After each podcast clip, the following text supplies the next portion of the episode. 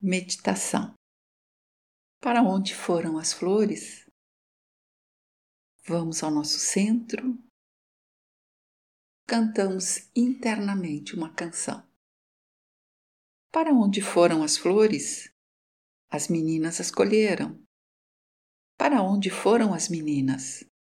Os homens as tomaram. Para onde foram os homens? Tornaram-se soldados e foram para a guerra.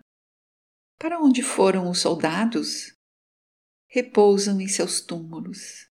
Sobre os túmulos brotam flores. Vêm as meninas e as colhem. É um ciclo sem fim. Para onde vamos? Também somos levados juntos em um ciclo eterno.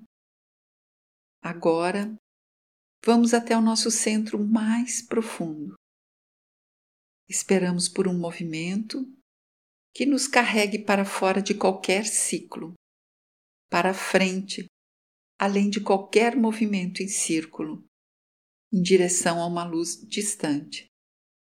Para lá se volta o nosso olhar. Para lá vai o nosso movimento, para além de todos os túmulos e trincheiras reunimos nossas forças e esticamos as mãos para alcançar uma nova margem. Que é a nova margem? A vida que permanece para além dos túmulos, para além dos mortos que possam estar nos segurando e atraindo para baixo. Olhamos para adiante, para algo que permanece. É nessa direção que vai nosso caminho. É nessa direção que vai nosso movimento quando ajudamos outras pessoas.